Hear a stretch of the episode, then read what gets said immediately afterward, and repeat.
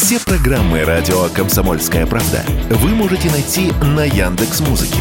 Ищите раздел вашей любимой передачи и подписывайтесь, чтобы не пропустить новый выпуск. Радио КП на Яндекс Музыке. Это удобно, просто и всегда интересно. Диалоги на Радио КП. Беседуем с теми, кому есть что сказать. Здравствуйте, друзья. Вы слушаете радиостанцию «Комсомольская правда». У микрофона Мария Баченина. Вместе со мной в студии журналисты газеты «Парламентское собрание» «Союзная веча» Михаил Панюков. Михаил, здравствуйте. Здравствуйте. И в гостях у нас сегодня президент Высшей школы методологии, создатель проекта интеллектуального образования нового формата «Академия смысла», руководитель лаборатории нейронаук и поведения человека ПАО «Сбербанк», психотерапевт, автор книг Андрей Курпатов. Андрей Владимирович, здравствуйте. Здравствуйте. Добро пожаловать. Устраивайтесь все поудобнее. Михаил? Андрей Владимирович, ну вот э, первый вопрос такой, э, позвольте. Сейчас мы живем все э, в очень интересные времена, и психотерапия, наверное, нужна ну, практически каждому. Вот как нам вообще, людям, быть в этой ситуации, как выживать? Ну, психотерапия всегда нужна, вне зависимости от времен. У нас в целом были ситуации непростые и в 90-е годы, когда я, собственно говоря, начинал и занимался популяризацией психотерапии, работал работал как врач-психотерапевт. Э, время действительно накладывает свой отпечаток. Скорее это связано даже не тем, что ну, как-то более актуальной стала профессия, а с тем, что общий уровень стресса стал очень высокий за счет факторов, про которые мы особенно не думаем. Прежде всего, это информационное потребление, информационное давление, которое мы испытываем. Наш мозг не был предназначен для того, чтобы мы жили э, в мегаполисах и 24 э, часа в сутки проводили в телефон регионах. Э, он просто э, испытывает постоянный хронический стресс. Плюс не мне вам рассказывать, новости привлекают внимание те, в которых есть перчинка и негативный какой-нибудь пугающий аспект. Интриги, скандалы, расследования. Да, э, безусловно. И это естественно, потому что это инстинкт самосохранения нас толкает смотреть на все страшное, ужасное там, и так далее, предполагая, что таким образом мы защитимся. На самом деле мы становимся постоянными потребителями как раз контента с негативным содержанием. И это влияет влияет на общий фон. То есть вот есть как бы стрессовые события, да, они случаются в жизни каждого человека. Какие-то предательства, какая-то там потеря работы, э, финансовые какие-то трудности. Э, то есть это, ну, это всегда частный такой момент, который э, ну, в периоды кризисов усиливается, в другие периоды чуть-чуть уменьшается. Проблема состоит в том, что сама среда, она стала сейчас токсичной для нашего мозга, и мы и тревожную, и депрессивную вот эту ноту работу берем у средств массовой информации в социальных сетях. И это, конечно, для большой стресс для психики. Поэтому как избавляться от этого? Потребляйте ту информацию, которая вам необходима. Не становитесь заложниками информационных лент, потому что информационные ленты безграничны. Они будут крутиться ровно столько, сколько вы будете в них проводить времени. Вот. Выделяйте себе обязательно время на то, чтобы потреблять информацию осмысленно, осознанно, целенаправленно, с какой-то какой-то задачей. И тогда просто не будет этих многочасовых сессий э, с телефонами, и вы уже почувствуете себя лучше. Mm. Вторая составляющая – это поддерживаете обязательно близких людей, потому что наше эмоциональное состояние в значительной степени зависит от того, э, какие у нас отношения с близкими людьми. Если это хороший эмоциональный фон, э, есть доверие, есть поддержка, э, но когда все сидят в телефонах, это невозможно. Просто сейчас смотришь, как люди встречаются, они три слова обменялись, и после этого залезают в телефоны. Вот. Понятно, что туда манит инстинкт самосохранения, но на самом деле счастье – это в глазах напротив. Поэтому, казалось бы, такой тривиальный совет, да, фильтруйте информацию, которая засоряет ваш мозг и вашу жизнь. Угу. А на самом деле последствия очень долгосрочные. Ну вот э, последствия еще. Вот скажите, пожалуйста, нет ли такой статистики, насколько увеличились панические атаки у людей? А вот э, просто люди иногда впервые сталкиваются с этим. Никогда до этого, они, они просто не знают, они просыпаются посреди ночи, они задыхаются, им кажется, что это сердечный приступ, на самом деле э, это вот, э, вот оно. Вы про это написали э, целую книгу, насколько я знаю. И не одну. Да и не одну. Но ну, не все. У вас, по-моему, 5 миллионов, да, общий тираж? Уже 8. 8 даже, угу. да? 8 миллионов, но не все, тем не менее, прочитали. Вот, может быть, вы скажете пару слов, как с этим бороться, и когда человек сталкивается вот с таким угу. явлением, что надо делать? На самом деле, я был большой борец в свое время за панические атаки. Э, дело в том, что раньше соответствующее заболевание рассматривалось как кардиологическое, оно получило название вегетососудистая дистония, mm. потом нейроциркуляторная дистония, и всех этих пациентов отправляли э, к врачам общей практики, кардиологам, которые разводили руками и говорили, ну, это не лечится. Вот. На самом деле понятно, что это психическое расстройство, которое просто проявляется дополнительно к этому какими-то соматическими симптомами. Это может быть сердцебиение, нарушение э, чувства, нарушение ритма, повышение артериального давления, у кого-то нехватки воздуха, у кого-то э, понос начинается. Ну, в общем, самые разные могут быть симптомы вегетативной реакции. Что такое вегетативная нервная система? Это э, часть нервной системы, которая отвечает в нашем организме за регуляцию функций внутренних органов. То есть они влияют на частоту сердечных сокращений, на то, что у нас повышается или понижается давление там, и так далее. Это нормальный регулятор. Просто когда вы испытываете внутренний стресс, чувство тревоги, которое не осознаете, э, вы можете на сознательном уровне не, осозна... не ощущать, что вы чего-то боитесь. Ну вот у вас просто ситуация неопределенности. Вы боитесь. Спросите себя разумно, чего страшного? Вы не можете сказать. А организм сходит с ума, и он запускает просто э, такую мощную вегетативную реакцию, которая может сопровождаться ощущением нехватки воздуха, вот как будто удушья, или сердце стало биться там и так далее. Сразу мысль, что вот я, может, помираю или еще что-то. И вот э, моя психотерапевтическая деятельность э, просветительская заключалась в том, что я, э, я сказал не одну, потому что я написал книгу эту и для пациентов, и для врачей общей практики, и проводил специальные массу мероприятий для того, чтобы врачам разъяснить, перестаньте пациентам рассказывать, что у них сердечная болезнь, отправьте их к психотерапевту. Значит, сейчас тут я бы сделал небольшой, вы спрашиваете просто про статистику, ее как таковой нет, у нас вообще проблемы, честно говоря, со статистикой психических э, состояний различных, э, потому что люди не, не ходят в диспансеры регистрироваться, откуда мы еще получим статистику. Вот. Но э, везде есть патоморфоз, то есть меняется характер проживания чувствование болезни. И вот панические атаки, если раньше это были, как правило, такие очерченные, э, ясные вегетативные приступы, там холодный пот, э, там э, вот это вот нехватка дыхания, сердцебиение и так далее, то сейчас паническая атака все больше и больше приобретает такой стертый характер. То есть человек испытывает очень выраженный внутренний дискомфорт, не понимает, что происходит, и он даже э, вегетативные вот эти э, свои ощущения, он перестает чувствовать. Мы вообще стали все э, хуже чувствовать на самом деле. Э, это и это не последствия ковида, вот, а это потому, что тактильных контактов между людьми стало меньше, потому что, опять же, все в телефонах бесконечно. Э, если вы действительно ваше внимание все время фиксируете на экране, вы меньше чувствуете руками, там, телом и прочее. Ну, то есть мы становимся все более и более такими аутизированными внутри самих себя персонажами.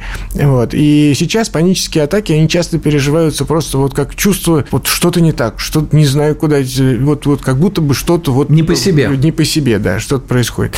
Значит, ну, э, лечение панических атак э, вопрос абсолютно простой. Здесь нету никакого бинома Ньютона. Э, но здесь, конечно, важно осознание, и поэтому задача психотерапевта так разъяснить пациенту все, что происходит, чтобы он свел концы с концами внутри своей картины мира. И успокоился, и, получается. Да. Ну, и потом надо еще сделать несколько упражнений для того, чтобы избавиться от избыточного мышечного напряжения, которое всегда провоцирует. А люди вот такие ходят, бывают, кукоженные, да, какие-то медитативные техники, дыхательные техники там и так далее, которые позволяют разорвать э, условный рефлекс. Вот это вот, когда в каких-то обстоятельствах неосознаваемый стимул провоцирует вот это состояние выраженного беспокойства.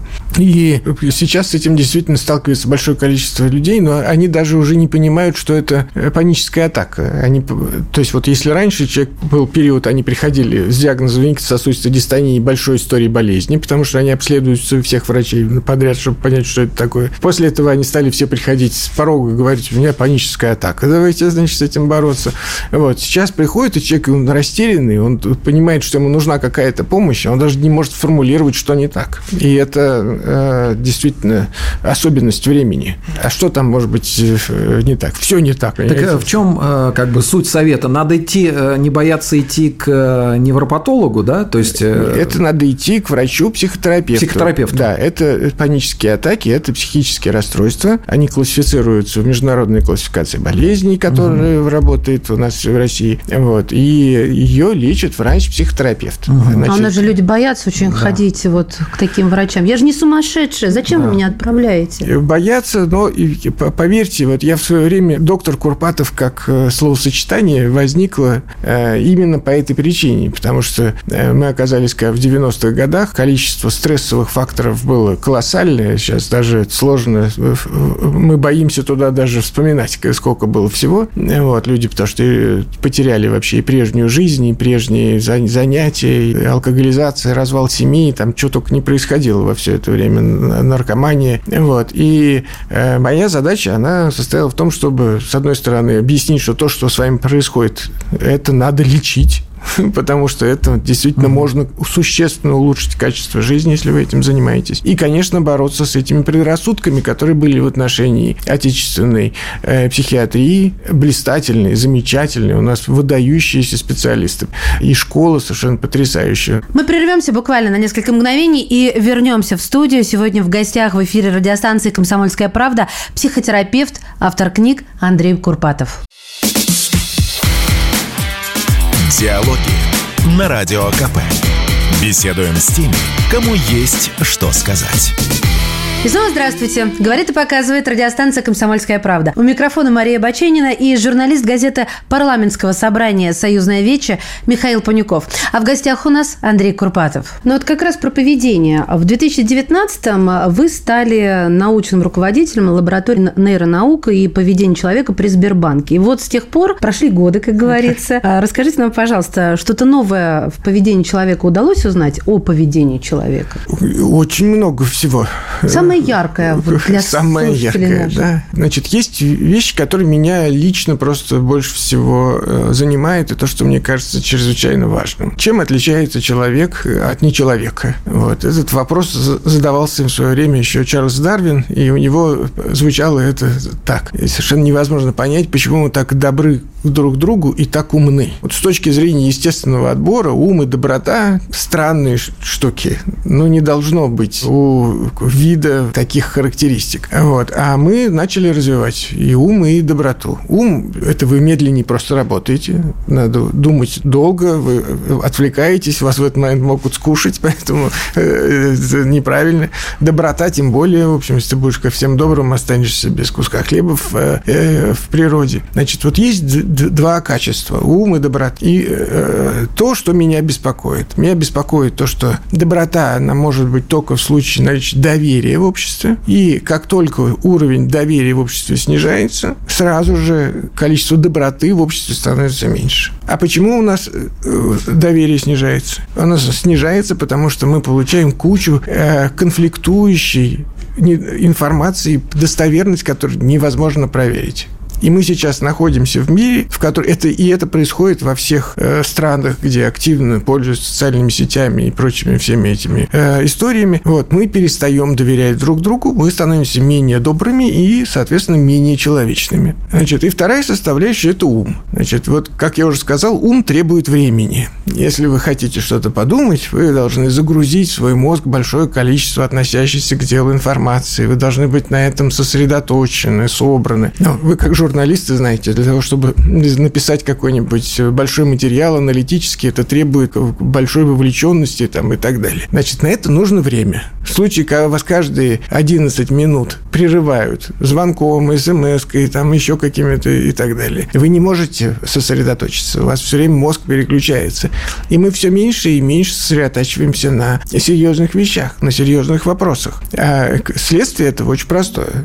Значит, мы теряем навык к созданию сложных интеллектуальных объектов, которые охватывают разные области жизни, системно ее э, понимают. И как только мы не можем мир понимать системно и видим его какими-то фрагментами, то нам становится скучно, потому что когда системно, тогда красиво, потому что там много взаимосвязей, много э, смыслов внутри. А когда это какие-то э, клипы, э, какие-то моментики, ну, как бы нево- это невозможно. Э, книгу вы прочитали, вас книга она и меняет, и что-то вам дает внутрь внутренний какой-то полет, да. Но вы прочитали какой-нибудь пост где-нибудь из трех абзацев, его проще, его быстрее, но он же ничего не даст, он как влетит, так и вылетит. И вот, собственно говоря, проблема э, нынешняя наша, что мы стоим перед утратой человечности. Двух Вы главных сейчас качеств. описали, вот буквально описали главную проблему подрастающего поколения. Вы обозначили и клиповое мышление, и вот кука, им всегда скучно. Мы еще можем с этим бороться бороться. Хотя я, когда оставляю телефон в соседней комнате, думаю, боже, испытываю тревогу легкую, это еще не паническая атака, что же я буду делать? И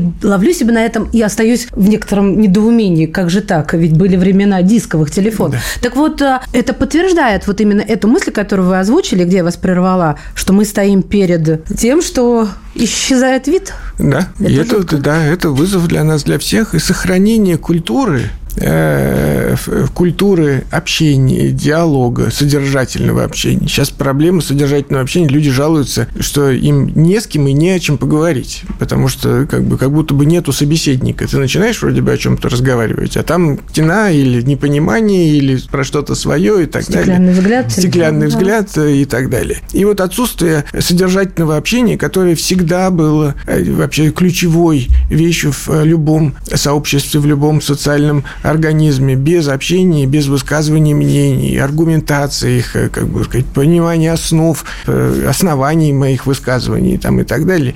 Э, Все это, к сожалению, мы теряем, и это теряется практика, потом теряется способность, потом теряется сама основа этого, потому что просто это перестает быть востребовано средой. Вот загрузил я вас. Нет, я просто сижу и размышляю над этой утратой навыков, и я не вижу выхода, если честно меня это пугает. Но я думаю, это прямо тема для целой книги. Да, есть такие книги уже. Это на самом деле очень высокий тренд, я прошу прощения, что прервал. Э, это же исследования, они сейчас по всему миру проводятся, и это э, вообще нарастающая такая история. И вот недаром в Китае э, предпринимаются целый набор действий для того, чтобы просто уже физически ограничить, по крайней мере, вот как раз вы говорили про молодых людей, да, вот там компьютер компьютерные игры – это же огромная, э, серьезная проблема. Да? Китай в 2008 году, значит, весь мир признал только, в, если мне не изменяет память, в 2021, а Китай в 2008 году объявил это болезнью, начал это системно лечить. Сейчас есть... Компьютерную зависимость? Да, да. Ну, вот. ввели закон, а, который да. регулирует проведение определенного количества времени подростков перед а. компьютером за игрой и так далее. Там все это действительно законно, и там еще очень много регуляторов. Огромное количество. И вот сначала мы ухмыляемся, что, мол, китайцы, а потом понимаем, китайцы. Это, да, да, это очень серьезный системный подход. Они понимают, что им надо сохранить мозги молодого, э, молодых э, граждан, потому что от них зависит, собственно говоря, что будет дальше происходить. Ну, давайте переключимся, у нас много разных а, Да, ну вот тоже э, к, к такому конкретному вопросу. Да, скажите, пожалуйста, какие особенности психики используют мошенники, которые вот по телефону побуждают людей в обычной жизни, которые абсолютно адекватные, совершенно не глупые, потому что попадаются на эти э, уловки и там, не знаю, академики, и народные артисты, и кто угодно. Почему люди э, на это попадаются, и, и кто чаще попадается все-таки э, вот на такие уловки? Вы совершенно правильно заметили, что эти технологии социальная инженерия, так называемая, она работает на любого человека вне зависимости от того, Статус, каким он обладает, там, да. там знаниями, угу. навыками там, и так далее. Э, значит, ну, используется целый набор крючков, которые э, как бы человека вовлекают и подсаживают вот э, на это общение, да. Значит, ну, там есть несколько ходов. Значит, сначала представляются каким-то серьезным учреждением, из-за чего у вас теряется чувство контроля, вы как бы думаете, что вы общаетесь с человеком, который э, обладает каким-то статусом и есть естественное уважение к авторитету и так далее. Дальше вас запугивают, рассказывают про драматическую ситуацию, которая происходит. То ли, значит, кто-то на ваше имя открыл какой-то счет, кредит, то ли еще что-то. Дальше начинают что-то еще про вас говорить, что увеличивает степень доверия и как бы это. Значит, вы запуганы, и вам говорят, что вы должны обязательно помочь, потому что в такой ситуации оказывается не только вы, но еще и другие люди. Апеллируют еще к вашей социальной ответственности, что вы должны обязательно поступить правильно и, значит, продолжить все, все это делать. Дальше, э, ну, там, э, я сейчас совсем как бы по, верху, по верхам, да, самое главное, что человека постоянно удерживают на связи. То есть он, когда находится в этом, ему некогда очнуться. То есть ему постоянно звонят, ему постоянно его держат на связи, или с ним говорят, или еще что-то там. Тогда. Ему дают четкие инструкции, что он даже должен делать, где он что должен сказать, а что он ни в коем случае нельзя говорить, потому что иначе преступники спрыгнутся с крючка, или деньги уйдут и никогда не вернутся, там и так далее. То есть они занимаются вот таким надуванием этого интеллектуального пузыря, и когда вы общаетесь с живым человеком, вообще сложно представить, что люди могут быть такими сволочами. Я прошу прощения. Ну, то есть вот сама мысль, что вот это может быть настолько просто гнусный, чудовищный, э, ну, как бы, и там же все делается с душой, с распашкой, о вас заботятся. И в этот момент в чем истинное преступление в этот момент? Даже не украденные деньги. В этот момент истинное преступление состоит в том, что после того, как тебя так обманули, как ты можешь вообще, в принципе, кому-то доверять? Потому что вот это самая худшая травму, которую наносят э, людям, которые страдают от этого мошенничества. А его, вы правы, просто невероятное количество. И вот этот цинизм, механизм с которым это делается, это еще один симптом. То есть вот, ну, как бы понятно, что всегда э, в популяции есть какой-то набор асоциальных персонажей, которые, ну, творят зло просто потому, что у них, что называется, нету чипа э, человечности в их э, в нравственности, в их психике. Вот. Но сейчас это просто стало таким нормальным явлением, просто количество людей, страдающих от мошенничества, ну, то есть это же оно просто за гранью добра и зла. И вот это еще один удар по хрупкой ткани доверия, человечности и доброты, который наносят эти мошенники, и вообще вот ну, я бы, ну, как бы крайне их бы серьезно, так сказать, наказывал, наказывал да. А скажите, ну, а вот вас может так развести, будем говорить? Ну, теоретически закон? может, ну, вот, значит, но я просто, э, меня сложно спрашивать, то, что мы как раз обучаем э, сотрудников э, банков как им правильно функционировать для того, чтобы спасать людей, которые оказываются в этих ловушках. Ну вот, поэтому я, так сказать, оснащен всеми этим. Но я совершенно точно могу сказать, что я когда смотрю все отчеты, как это происходит, ну, это просто виртуозно и подло до, до безобразия. Поэтому... Ну так, а что же делать? Вот вы говорите, убивают, убивают доверие, надежду, а э, ну так и чего остается? Не доверять или все-таки доверять? Какие тут должны быть? Что мы можем сказать людям, чтобы им было, ну, проще как-то или более... Полегче. Полегче, да. Вот. Сейчас возьмем небольшую паузу, уйдем на короткий выпуск новостей, а затем вновь появимся в эфире. Диалоги на Радио КП. Беседуем с теми, кому есть что сказать. Говорит радиостанция «Комсомольская правда». Меня зовут Мария Баченина. Сегодня я работаю с моим коллегой, журналистом газеты парламентского собрания «Союзная Вечи» Михаил Пунюков в нашей студии. А в гостях мы принимаем психотерапевта Андрея Курпатова. Я пять лет не могла прийти в себя, когда меня обманули еще до эпохи а, телефонных мошенников на улице. И вот все как вы сказали постоянно, не отпускали, держали внимание, без тебя мне не справиться, вот это вот да. рука на плече. Все, как будто они закончили супер вуз э, психологический, психиатрии. Понимаете? И я думала всегда, что я-то э, тертый калач, ну я-то. И каждый, я полагаю, угу. не считает себя глупым человеком, и от этого еще обиднее и горше, когда под... Я вот пять лет не могла довериться, когда меня спрашивали на улице, как пройти. Это то, с чего началось. Да. Я никогда не отвечала угу. и была вот такой букой, и поэтому мне это более чем понятно. Это моя одна из моих личных историй. Я специально об этом говорю, чтобы люди понимали, что они не одни. Мне, мне даже хочется это распространить, потому что помощи рука нужна вот таким людям. Но тем не менее, как да. быть, чтобы пять лет это не длилось? Да, вы абсолютно правы. Понимаете, здесь же они апеллируют к нашим человеческим качествам, мошенники. Понимаете, и чем вы лучший человек, тем э, больше вероятность, что вы окажетесь э, жертвой э, такого беспринципного э, преступления. Значит, ну, во-первых, все, что случилось, уже случилось. Это первое, что нужно понимать, не крутить в голове, потому что для большинства людей основная травма состоит в том, что они потом у них начинается такой ПТСР, посттравматический стрессовый расстройство, то есть они постоянно возвращаются к этой э, мысли там и так далее. Значит, второе, хорошо, что деньгами. Угу. Значит, здесь тоже пора, надо понимать, да, что мы оказались жертвой преступников. Вообще преступники могут действовать по-разному. В данном случае закончилось закончилось все только, так сказать, финансовой потерей, неприятной, тяжелой, возможно, но только деньгами. Третье обстоятельство – это, конечно, поддержка, которая очень важна, если есть близкий круг, который дает. Потому что доверие сейчас – это, конечно, прежде всего в близком круге.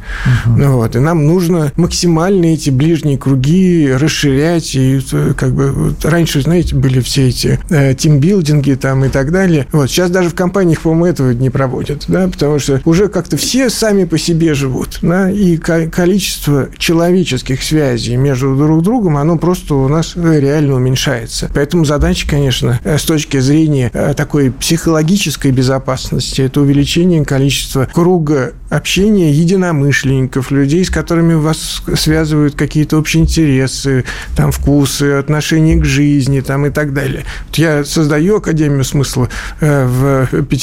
Да, и это же, ну, я просто взял здание и устроил там э, возможность, что люди встречаются, э, разговаривают, решают всякие разные, ну, там, учатся угу. и, и так далее. Но самое главное – это среда.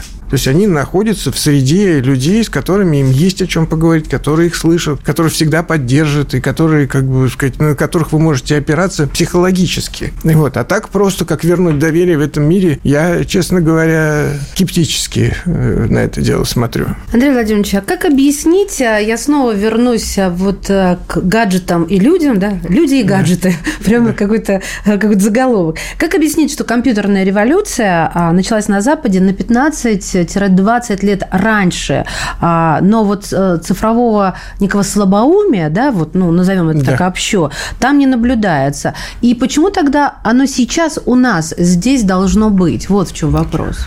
Ну, во-первых, вы э, э, зря говорите, что у них не наблюдается. Аргументируйте, да. пожалуйста. Значит, если мы говорим про Соединенные Штаты, мы должны понимать, что это очень разделенная страна с огромным количеством бедных людей, живущих на пособии, не имеющих никаких ни жизненных ориентиров, ни приоритетов. Такая люмпинизированная э, как бы человеческая масса, в которой в, в очень больших объемах, ну, как бы, они не живут в Нью-Йорке, им просто это не по карману, они живут в Лос-Анджелесе. А нам все, что показывают, это два города этих. Вот. Да и там-то хватает, на самом да, деле. Ну, и там хватает, да, но в целом по стране это очень, это огромная масса, ну, вы помните БЛМ, ну, это же было просто какое-то безумие. Они сносят памятники, понимаете, всем, кому только, не, не, не, не попади, но это же какая-то дикость, ну, дикость. Колумбу сносить памятник, за что? Что он, что он сделал?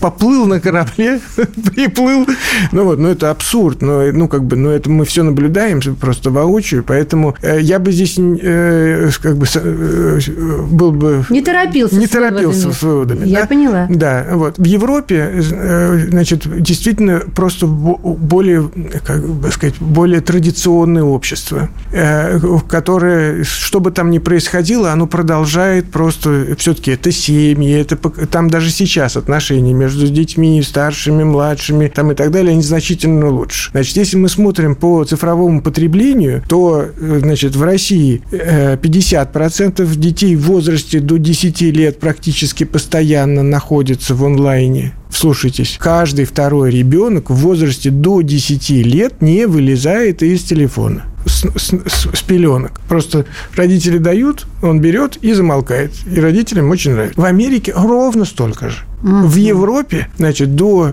16 э, лет значимое развлечение по сравнению с нами, Соединенными Штатами. Там значительно меньше этот процент, э, значит, не вот, вылезающих, не вылезающих из онлайна. Да, из онлайна. Вот, поэтому у них есть больше времени на то, чтобы мозг формировался. Это самый важный период э, формирования мозга, чтобы он дольше находился в естественной среде, которая позволяет сохранить большее количество нейронов и создать более разносторонние нейронные связи, что позволяет нам быть внутренне богаче, объемнее и так далее. Сервер лучше программируется без вот такого э, онлайн-участия. Вот, поэтому, значит, э, э, это первое. Значит, второе, конечно, чем дальше мы идем во времени, мы должны понимать, что компьютеры точно так же пришли. Есть точка отсечения. Это 2007 год. Вот 2007 год он произвел самую настоящую революцию. Год появления айфона. Значит, появился э, устройство, да, и неважно, это уже iPhone, смартфон, там, либо и смартфоны и до этого были. Просто Apple сделала э, такое устройство, в котором проще залипать. Угу. Вот. И, ну, просто физически удобнее. Все, все интуитивно, да, да интуитивно, понятно. понятно, там и так далее. С этим прекрасно спа- спа- справляются шимпанзе, гориллы, э, замечательно смотрят Инстаграм, э, э, лайкают и, и так далее. То есть очень все справ... никакого ума для этого не надо. Вот. И и вот с этого времени мы действительно оказались все э, в истории, при которой нету препятствий между мной и потреблением э, развлекательного контента. Раньше нужно было идти в кинотеатр, там отстаивать э, в очереди по телевизору один, один месяц, одно кино показывали толком, значит, по пятницам после программы «Время». Какое-то такое увлекательное для широких масс там, и так далее. Сейчас этого просто препятствия препятствия нет. И это не вопрос, э, когда какая-то технология стала развиваться, а когда пробили наши естественные защиты. Знаете, даже раньше вот надо было, чтобы переключить телевизор, надо было встать и повернуть ручку. И это целое мероприятие было. Да, да мы помним. Мы Я? помним, да. да. И крутить диск, между прочим, да, тоже да, телефон. Да. Потом нужно было пульт там тоже какие-то... Сейчас вы просто открываете телефон и э, шоу мозгу он. Оно... Можно команды голосом давать даже там уже да? Э, домашнему искусственному интеллекту. А вот скажите, пожалуйста, а получается, что такая доступность развлекательного контента а, ведет к деградации общества? Ведь человек рожден для удовольствия. Если мы не будем а, оглядываться на религиозную составляющую, а вот чисто на светской остановимся, мы должны быть счастливыми. Так, развлека... развлечения делают нас таковыми? Или это иллюзия? Это Э, правильно по форме, но по сути мы не учитываем нейрофизиологию. По сути, издевательство, как Ленин. Да, по сути, издевательство, да. Вот, э, значит, э, мы получаем удовольствие не от чего-то конкретного, мы получаем удовольствие за счет соответствующих реакций в нашем мозге. То есть у нас выделяются нейромедиаторы, дофамин, серотонин, норадреналин, там, окситоцин и так далее. То есть большое количество нейромедиаторов, которые вызывают соответствующие эффекты. И вот эта машинка по выделению этих гормонов радости, она имеет свои ограничения. То есть вы не можете все время быть радостными. Вы будете радостными, потом у вас будет переутомление, количество этих нейромедиаторов будет снижаться, вам будет становиться тоскливо. Это первое. Второе. Если вы все время испытываете высокий уровень вот, стимуляции, для того, чтобы усилить эффект, вы будете к нему привыкать, как к шуму. Вот какой-нибудь шум есть, вы заходите, сначала слышите, потом садитесь, потом привыкаете. Да? Вот так же мы привыкаем, привыкаем, привыкаем. И чтобы нас вынудить из этого состояния, нужно еще более резкий раздражить. И людям нужно все более и более какие-то яркие новости, более эпатажные какие-то э, эти, чтобы хоть как-то, хоть какие-то нейромедиаторы у них в голове выявить. А если убрать это, вообще тоска. То есть вот просто уже мы стали... Что, что такое зависимость? Да? Вы описываете просто, да, да. наркозависимость, как мы ее но, знаем в классическом варианте. Да, но я вам должен сказать, что исследования, которые проведены с цифровой зависимостью, ровно те же нейронные центры задействованы, которые как при героиновой зависимости зависимости. Это... А химические центры удовольствия тоже разрушаются, как при алкогольной и э, никоманской зависимости, ну, это то, то, что касается, это одни и те же центры удовольствия, и регуляция там происходит ровно то же самое через те же нейромедиаторы. И мы можем взять с вами любой, любое наркотическое вещество и посмотреть, и будет ровно то же самое. То есть вы его даете, возникает адаптация, потом, значит, человек уже не, перестает получать удовольствие, ему надо увеличивать дозу, он не, уже не может увеличивать дозу, потому что она, и он гибнет от передоза. Вот это ну, техника. Просто не, не, не, не, невозможно погибнуть от передоза информации. Так бы уже бы все бы тут, э, как бы сказать, штабелями выложились. Коллеги, сейчас возьмем небольшую паузу. Уважаемые слушатели, мы обязательно вернемся в эфир через несколько мгновений, так что не отключайтесь. В эфире радиостанции «Комсомольская правда» психотерапевт, автор книг Андрей Курпатов. Диалоги на Радио КП. Беседуем с теми, кому есть что сказать. Мы вернулись в эфир. Здравствуйте. Это радиостанция «Комсомольская правда». Меня зовут Мария Баченина. Сегодня вместе со мной работает журналист газеты парламентского собрания «Союзная вече» Михаил Панюков. А в гостях у нас президент Высшей школы методологии, создатель проекта интеллектуального образования нового формата «Академия смысла», руководитель лаборатории нейронаук и поведения человека ПАО «Сбербанк», психотерапевт, автор книг Андрей Курпатов. У вас э, на вашем счету более 100 научных работ и монографий в области психи, псих, психотерапии. Разных областях, да. да. Вот. Э, на 8 языков ваши книги переведены. Вот. И вы знаете, что-то мне подсказывает, что зарабатываете вы все равно меньше, чем Блиновская. А суть вроде бы одна и та же. Делать, вот, э, помогать людям справляться со своими проблемами. Вот как же так?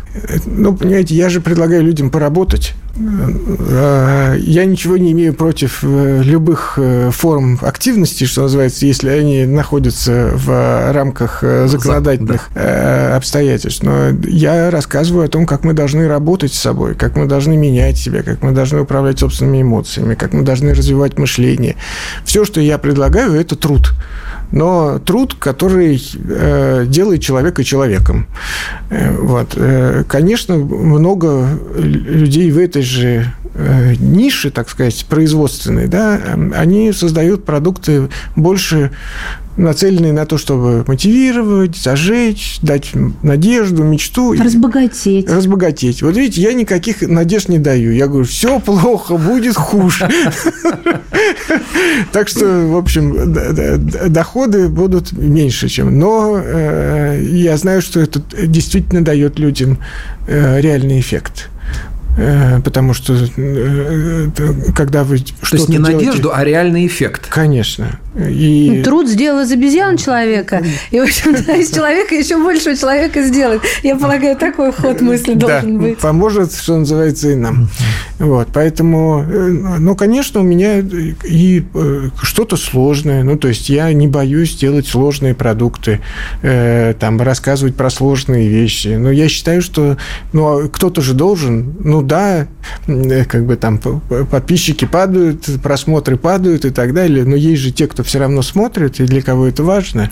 Да, у Блиновской дело в том, что там попадают вот, э, ну, реальные случаи, там люди берут кредиты по 150 тысяч и так далее, последние, то есть небогатые, и тратят вот на то, чтобы, молодец, у тебя все получится и так далее. Это вот тоже, э, это э, стремление вот, ну, к такому психиатрическому попкорну, психотерапии, терапевтическому. Как это вообще объяснить? Кто эти люди? Почему они так себя ведут? Ну, я, я, честно говоря, думаю, что здесь просто, э, на самом деле, очень большая проблема, связанная с качеством образования. Просто... Сейчас еще подписчики упадут. Да, да. Ну, просто если у вас естественно научное образование, вы понимаете, что для того, чтобы там, условно говоря, что-то произошло, должно тоже что-то произойти. Недостаточно просто создать мыслеобраз, в противном случае... И Вселенная тебе э, даст. Да, вот. Поэтому, э, к сожалению, у нас э, уровень вот такого естественно-научного образования, понимания того, как работает мозг, что такое, ну, даже, даже деньги, это, я прошу прощения, это просто вопрос экономики, это тоже вообще сложная наука, за нее Нобелевские премии там дают. Ну, вообще это э, сложная штука. Если вы хотите в этом разбираться, ну, пожалуйста, давайте разбираться. Но люди ожидают каких-то счастливых там, ну, МММ было, ну, как бы, э, вот оно как бы сейчас такое. Всем обещают, что все будет прекрасно. Вот. И нету понимания, что любое достижение есть результат вложения усилий. И, и, к сожалению, это э, не является, так сказать, нашей повесткой. Потому что у нас вот нету такого, что люди старались, работали. Что такое герой труда? Старался, работал и получил. Сейчас, если у человека есть доходы, никто не понимает, откуда. Ну, что это такое? Как, как это? Упало с неба. И после того, как думают, что упало с неба, дальше все ждут. Небо, алло, падай сюда. Ну, еще обесценивается сам труд, потому что когда блогеры, вот мы видим на примере долгов перед э, э, министерством, о, перед налоговой службой, uh-huh. говорилось, перед налоговой службой мы видим размер этих долгов, и несложно делаем вывод, э, сколько там заработки, мы не понимаем, почему здесь человек пашет физически или интеллектуально, а там ну и так далее. И думаю, все выстроят цепочку. Но я бы хотела, с вашего позволения, немного еще вернуть к детям. Потому что существуют у медали всегда две стороны. И вот э, вторая сторона, я ее сейчас обозначу. Э, и мне хотелось бы услышать ваши отношения, то есть как доктор Курпатов относится к тому, что некоторые родители делают из э, своих детей таких цифровых отшельников. То есть запрещают вообще все, не прикасаться к пульту телевизора, не смотреть в экран компьютера, тем более уже в экран гаджета, и соцсети, все запрещено, и получается получаются некие такие цифровые маугли. Ну, никого не хочу, правда, обидеть, а, но когда они повзрослеют, велик, велик ли риск того, что они, попав в этот цифровой мир, который построен на компьютерных технологиях, окажутся неудел? А, я даже не с точки зрения работы говорю, а с точки зрения, в принципе, такой социума, да? Вот что вы думаете по этому поводу? Э, значит, во-первых, сильно преувеличенные риски про Маугли. Во-вторых, э, то, что касается родителей, которые ограничивают э, потребление цифрового контента, а, я просто хочу им всем сказать большое человеческое спасибо – вы сохраняете, так сказать, человеческий фонд в нашем... Э, генофонд нашей нации. Генофонд да? нашей нации, это я абсолютно серьезно говорю.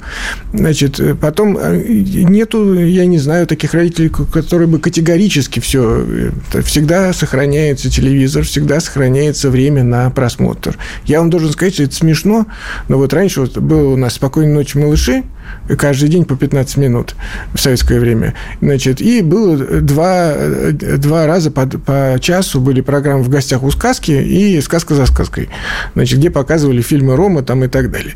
Вот я вам должен сказать, что это норма потребления до 10 лет. 15 минут в день и по два, два часа, ну, как бы целиком. по разбитию целиком угу. в течение недели ну, это реальные нормы для естественного, максимально лучшего развития нашего мозга. Вот, поэтому я, во-первых, то, то есть никто не будет изолирован совершенно. Это не, это не, совершенно так не работает.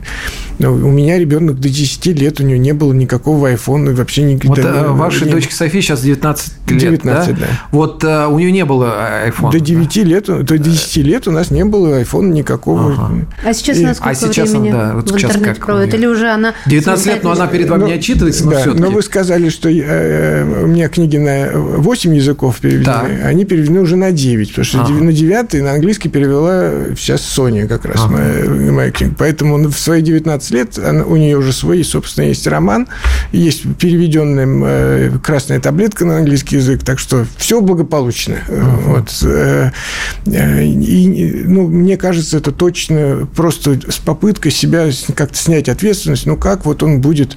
Ребенок в, этот, в этом возрасте ничего интеллектуального в рамках цифровой среды сделать не может. Еще один вопрос, если позволите. Я э, вот перед самым эфиром, э, я поскольку представляю э, газету, которая выходит и в России, и в Беларуси, это общая газета, значит, двух стран, э, просто решил посмотреть, что вас связывает с Беларусью, забил доктор Курпатов Беларусь. Вы знаете, что у меня выскочило? У меня выскочила Рита Дакота – я для себя узнал, ну, я, я этого не помнил, не знал, что вы, оказывается, по-моему, в далеком 2008 году были наставником фабрики, не наставником, а, ну, как, как-то опекали э, воспитанников фабрики звезд. Это был проект, который делал «Красный квадрат», я там был гендиректором. Да, да. да. Как ага. вы вспоминаете вот этот вот период своей жизни, который сейчас даже трудно представить, вот вы занимаетесь такими глобальными вещами, а тут прям чистый шоу-бизнес был. Ну, «Красный квадрат» делал много разных проектов, и кино, и сериалов, и телевизионных программ. Э, а просто Рита Дакота, Рита она Дак... уроженка, знаю, да. уроженка ну, просто Минска. Я вы сказали, я просто на четверть белорус, у вот меня ага. фамилия белорусская, мы все, значит, э, оттуда, поэтому э, у меня есть значительно более близкая связь с Белоруссией, нежели Рита. Вот. Но Рита вот просто пример человека, который вот с точки зрения того, как она воспринималась наставниками и и, э, э, как бы сказать, какие перспективы ей сулили, ей не сулили перспектив, я вам должен сказать. Вот. При этом, надо сказать, что из всего этого выпуска Брит один из самых ярких сейчас. Э, э, как бы, э, ну да, в общем, она на слуху да, до сих пор, в принципе. Я не знаю, исполнителей, шоуменов. Представители шоу-бизнеса, да, шоу можно так сказать, артистов. И, да, да, да, и это ее был просто невероятный труд. То есть вот у нее был очень тяжелый характер в молодости. У нее были Э, ну, то есть она ни с кем не могла ужиться, постоянно были конфликты там и так далее. Но она себя просто э, постоянно перестраивала, трансформировала, и э, это вот полностью ее заслуга. И я в этом смысле ею горжусь как... Как наставник? Как наставник, да. Андрей Владимирович, спасибо вам. Ага большое спасибо за время, и это было действительно очень интересно. Друзья мои, сегодня в студии радиостанции «Комсомольская правда» в гостях был президент Высшей школы методологии, создатель проекта интеллектуального образования нового формата «Академия смысла», руководитель лаборатории нейронаук и поведения человека ПАО «Сбербанк», психотерапевт, автор книг Андрей Курпатов. Благодарим. Спасибо большое. Спасибо. Большое. Спасибо. Диалоги на Радио КП. Беседуем с теми, кому есть что сказать.